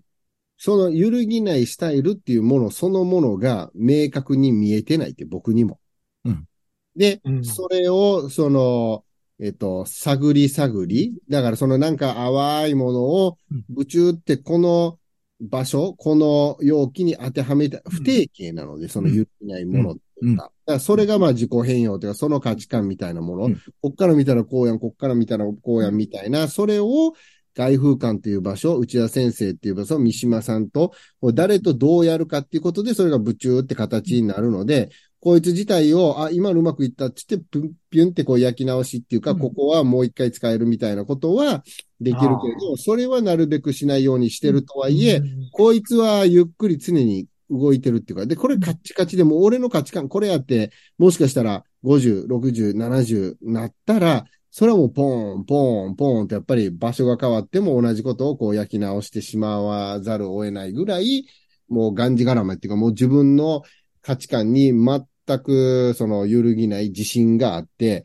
もうこれでしょってなったら、ポン、ポン、ポンってなってしまうかもしれないっていう。で、それは自分が他の人の建築を見るときの目線でもあるっていう。うんこの人がうん15年前作った美術館はどうなんだろうか。うん最新作とこれって、うわ、全然違うやんっていうところに感動する。この、そのもの、それが宮崎駿と一緒。このそのものが、名建築かはわからんけれども、ちょっと変やと思うけれども、こんなに確立した建築家なのに、自分のスタイルを消したっていう、新たに挑戦したっていうことに対する賛辞を上げるっていうことは、その宮崎駿と村上春樹問題と一緒で、それは建築家にとってもある問題。で、その40にしてっていうのは建築家にとっては、その大学っていうのもそういうところではあるっていう。だから、僕にとっては、やっぱりその大学で教えることは、あの、まあ、うん、だ、誰も神戸大の人は、オムラジ聞いてないと思うから、二の次なんですよ。あの、言う言うたら、あの、まあ、その降格人事でも、あの、姫路に帰ったっていうのを今日初めて知って、うわ、竹俣さんめっちゃようわかるわっていう、だからそれはやっぱシュートを打ったと思うんですよね。だからやっぱり、その、僕にとっては最上位はやっぱ建築家として作るっていうことなんですよ。だから、40にして大学教授になり、そのね、生活が安定し、まあ、それは楽しいでしょう。で、研究者になってしまったら、建築作れないですよ。うん。だからやっぱ僕僕はそのプロフェッサーアーキテクトっていうか僕自身が学んだ先生が事務所とその大学、まあほとんど大学に来てないけど、今はなかなかそうもいかないとはいえ、やっぱ作り続けているっていうところに、うん。やっぱそのエンジンっていうかね、あるので、もしその、完全にね、あの、大学教授になることを最優先にしたら、それは作ってらんないですよ。そのやること多すぎて。ってなったら、毎年毎年フレッシュな学生が来るのに、外風館がね、外風館がね、外風館がね、こっちはそれこそ焼き直しですよ、あの座学が。でそれは、あの、悲惨ですよね。まあ、給料は良かったとしても、その、楽しくないっていうね。だから、あの、僕にとっては、あの、そのヒエラルキーはもうはっきりしている。だから、その、あの、大学は、あの、やめてやるっていうか、その大建築を作、作り続けていることの方が、でも、やっぱ理論と実践っていうこともすごく大事だし、教育っていうのは、それとはまた別の形ですごく大事なことだと思うので、あの、大学で、あの、研究室というハーバーを持つことには、僕は、あの、執着してるけるかもしれないけれども、やっぱり、あの、建築を作るっていうところが最上位にあることは全くブレていないっていうか。うん。いや、面白い。いや、なんか、もうこの話し出すとずっとあれなんですけど、ずっとね、長くなっちゃうんですけど、なんか、今の話を聞いた上で、その、僕らは宮崎駿の作品が面白かった。多分それはプレイヤーだから、ある意味で。うんはいだし、現、まあ、言い方がいいか悪いかわかんないけど、現役うんでシュートを打つ側だからだと思う。はいはい。で、打ちたいと思ってるし、打とうと思ってる挑し。戦者ね。まだまだね。そうですよね。。あれチャレンジ、そうそう、チャレンジしたいっていう。だから宮崎駿が、あ、あ80、でもチャレンジしに行くんだっていうところに、上がってないんだっていうね。そう、で感銘を受けたっていうことな。んですけど、一方で、まあ、だ内田先生が言ってたように、その子供のために作ってる、た時の方が才能が溢れてたんだっていうようなことって、子供って何かというと、多分チャレンジャーではないわけですよね。もう完全な、なんていうのかな、チャレンジャーではないね。ではないある種、う受け身というかね、もう本当にそれを享受したい、楽しみたいっていう存在？だとすると、やっぱり、なんていうのかな、宮崎駿だったら空飛ぶよね。高島祐介だったら外風館だよね。それに応えることの重要性っていうのもあるんでしょうねっていうね。だから、程度の問題って言ってしまうとつまんないんだけど、うん。でもやっぱりそのキャリアを作っていくためには、建築家としてのシグネチャー、安藤忠雄のコンクリートみたいなものは、やっぱりすごく大事。うん。あ、それって善だよねとか、どんどんどんどんそのコンクリートの安藤忠雄っていうのは探求できるけれども、それだけでいいのかっていうか、まあでも安藤忠雄まで行くともう世界的だからさ、で、中国からうん大富豪がもう何億円もかけて美術館作ってくれ、断る意味ないでしょ。左手で作るなんだろうか、そりゃやるよね。でも、いや、そうだから、それでもういいのかなっていうところじゃないでか？ですも、。だから安藤さんが自分の限られた時間、自分の限られた泉みたいなものを、あるいは自分が事務所を運営していく、自分が死んでも、安藤忠雄建築事務所をどういうふうにするのか、これまた難しい問題なんです。その、どう、あの、ね。締めるかっていうかね。で締めないで、その、代をまたぐか。で、それで言うと、宮崎さんは、そうそうそう。息子にあげなかったっていう、こそうこもそうそうそう。やっぱりシュートそうそうそうそね。まあ、息子も断ったっていうね。まあまあね、うんまあそうなんだけどね。でもで、これで言うとさ、もう一個言うと、あとね、えっと、なんていうかな。することもし、できるし、しないこともできるっていうのが多分大事なような気がして、つまり要は、村、あの、要は、宮崎駿は別に多分今までも小学生向けに楽しめる作品を作ることもできるけど、今回それ選ばなかったんだよね。うん。で、僕は一村上春樹ファンとしてそうでないことを強く願いつつ、もしかしたら村上春樹は、あれ以外は書けなかったのかもしれないんだよね。はいはいはい。すごい今悲しいこと言ってんだよ。長年村上春樹ファンとしては。うんで。もその違いはものすごく大きいと思うの。なるほどね。うん。やっぱり体力勝負やから映画作るにしても、長編小説書くにしても、あ建築作るにしても、本書くにしても、体力勝負やから。それはでも、どうなんでしょう。なんか、宮崎駿とはいえ、アニメってたくさんで作ってるわけですよね。うん集団で作ってんの？集団で作って。で、僕なんかちょっと読んだ本によると、すごく新進気鋭のアニメーターの方を入れたらしくって、そことの切磋琢磨があったという話なんですね。今だから、回今回？今回、常にじゃなくて？常に、常にかわかんない。多分、今回、そうそう、こん、あの、常にかどうかわかんないけど、今回そうだった。うん。その、安野さんのところでやってた、もう本当に、あの、一線のアニメーターの方を入れて、で、そこに対するライバル心っていうのが宮崎駿の中で生まれて、っていうこともあったらしいんですよ。だから、で、一方、まあ、村上春樹、まあ、文章を書くと編集者とのね、あのー共同作業であった出版社との共同作業っていうのもあるとはいえ、やっぱりそこの人数っていうのはだいぶ少なくなる。全然違うと。うん、その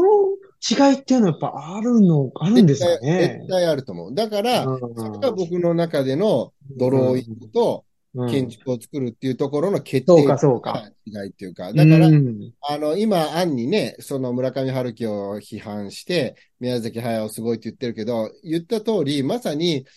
駿さんがすごいのは、やっぱり、その集団としての、その船をどうドライブするか。もちろん一番大事な、その生命線である絵コンテとか、漫画で言うとネームみたいなものを、丸々人に書かせるみたいなことは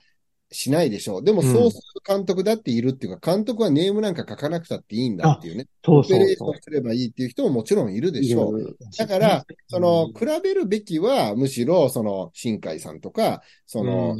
是枝監督、アニメーションとは違うけど、あの、映画監督っていうところで比較すると、でも、例えばじゃあ、是枝監督は、やっぱり、その万引き家族にしても、誰も知らないにしても、やっぱりその、えっと、ある種の現実とフィクションのその混ぜ方と、その何が起きるかわからないみたいなところでの変化が、実は社会に対するシュートになってるってことで言うと、是枝監督はやっぱり焼き直さないよね。あの、うんまあ、何でもできる監督だっていう。で、対して、誰だろう？山田洋次はどうなんだろう？その、自分の あの、型を作って求められた確かにね。山田洋次像を徹底して作る。じゃあ、トラさんシリーズ、あるいはそそうの、そうそね、小津さんもどうなんだろうね。だから、そうやって、その研ぎ澄ます、だ内田先生スタイル、同じことを違うテーマでやり続けて、いぶし銀のその磨きを出すパターンと、それを焼き直しじゃんっていう風に言うのか、こんなこともできるよ、恋愛小説も書けるよ、みたいな、そのどんどんどんどんそのいろんな映画を作る。だから、その、やっぱ書き手っていうのは全部自分だから、比べるとしたらやっぱりアーティストだよね。うんその、画家とか彫刻家。で、やっぱ彫刻家だってさ、イサム・ノグチ一つ見てもさ、そんなに変わらないよ。まあ、イサム・ノグチは素材を変える珍しい人。だから木も掘るし、あーも掘るし、それは、彫刻家って普通素材を決めてしまえば木彫の人とかさ、石膏の人と、削る人と、孵化して粘土で作る人と、イサム・ノグチはそれを越境していく珍しい人だけど、でもやっぱ基本同じものを探求していく人だよね。でもイサム・ノグチも実は若い時に、そのリアルな女性の体を掘っていくことは、あの学んでできるけれども、それを抽象化するときに、やっぱりあの、自分の限界を知ったっていう。二十何歳の若造が、その、具象をどんどん追求することはできても、抽象するほどの自分の中にまだストックが足りないと。だから、うん。バンクーシっていう師匠から学んだけれども、今俺には、僕には抽象はできませんって言ったっていう、その誠実さ、自分の限界っていうか、あ、こんなの単なる形遊びだなと。抽象は形遊びじゃないっていう。やっぱりその、自分の人生経験とかいろんなものをリフレクトした形が抽象として立ち上がるためには、20歳の若造としての俺はまだまだできない。で、それで晩年、抽象化されていくっていうね。でそのうん説得力たるや、だからそうやって変わっていくことがいいとされるのか、やっぱりその探求し続けることの良さっていうことを、だから村上春樹の焼き直しっていうのは、それはやっぱ一人で言葉と向き合っていくわけだから、やっぱり、あの、なかなか焼き直しっていう批判は、自分で言っときながら、まあ、そういうもんだよね。ってか、その水準まで行ったことを思えば、あれしか書けなかったっていうことだって、十二分にすごいことっていうかね、かもしれないっていう。うん。ね、なんか、これはもう、今日、えっ、と、新平さんよりも8歳上、えっ、と、高島さんよりも4歳上のおっさんが言うことなんやけど、僕ね、45、だ新平さんが僕に声をかけてくれた3、4年前ぐらいからかな。いかに若い人に声かけてもらうかが生命線なんやなと思い始めて、おーつまり、すえっと、それまでは、それこそ、す先輩の背中に追いつけ追い越せやないけど、うん。いかにそこから学び続けるかって思ってきたわけよ。もちろん今でも、それは内田悟先生だけでなくて、あの、同じ福祉の業界でも含めて、そのずっと、あるいは社会学とかでも、なんかこう、いいなと思う先輩はいるんだけども、ある時点から、やっぱり若い人がおもろいと思ってることに迎合するのではなく、そのおもろいと思う人らが、おもろいから一緒にやって、ジョインしてよって言われる存在やなかった俺死ぬやろうなと思ってるところがあって、うん。で、そこはせ結構ね、大事なポイント、めちゃくちゃ大事なポイントやと思ってんのよね。で、さっきの、その、えっと、宮崎駿が若手のクリエイターと切磋琢磨した話とか、え内田先生のところには常にいろんな若者がやってきて、それは小島さんや青木新平さんも含めて、そういう人から刺激を受けるとかと同じことだと僕は実、この共通してることだと僕は思っていて、いかに逆に言ったら、その小島さんなり、新平さんなり、もっと若い世代なりに、おもろいから一緒に、だから、えっと、おじけづかれることなくおもろいから一緒に組んでよ、みたいなことを言われる存在でいられるかって、おっさんになればなるほど、すごい大事やなって思うよね。うん。いかにマウントしないかってことやねそ。本当にね、このマウントする、下をマウントすることのイージーさと、そのうん。弱い承認欲求というかね、そんなんじゃ、まあ先生やってたらなおさらね、学生に対する、肩書きと実績があったら、それ簡単にできんのよ。そうそうそうそう。それじゃあかんっていうかね、うん本質的な学びというか、その声を引き出せるかっていうのはね、やっぱりもっと背中を通してしかできないっていうのは、全くそう思うね。今44でもそう思うし、うん。あの、まあ、建築新人戦とかをやってると、やっぱ学生、うん。ね自分の大学だけじゃなくて、違う大学からどういうふうな、だそ、そ、それこそ客観性があるのかっていうかね、独りよがりになってないかとかね、あの、通用する言葉を用いてるのか、あるいはその審査員をしてもらってる先生たちのそれぞれの立ち位置から見た時の自分は何なのかっていうことを常にこう、やっぱ、点検する、検証する。で、それが、やっぱり、あの、上から学ぶだけじゃなくてね、やっぱり下との、あの、切磋琢磨っていうのはすごく大事だなと思うん。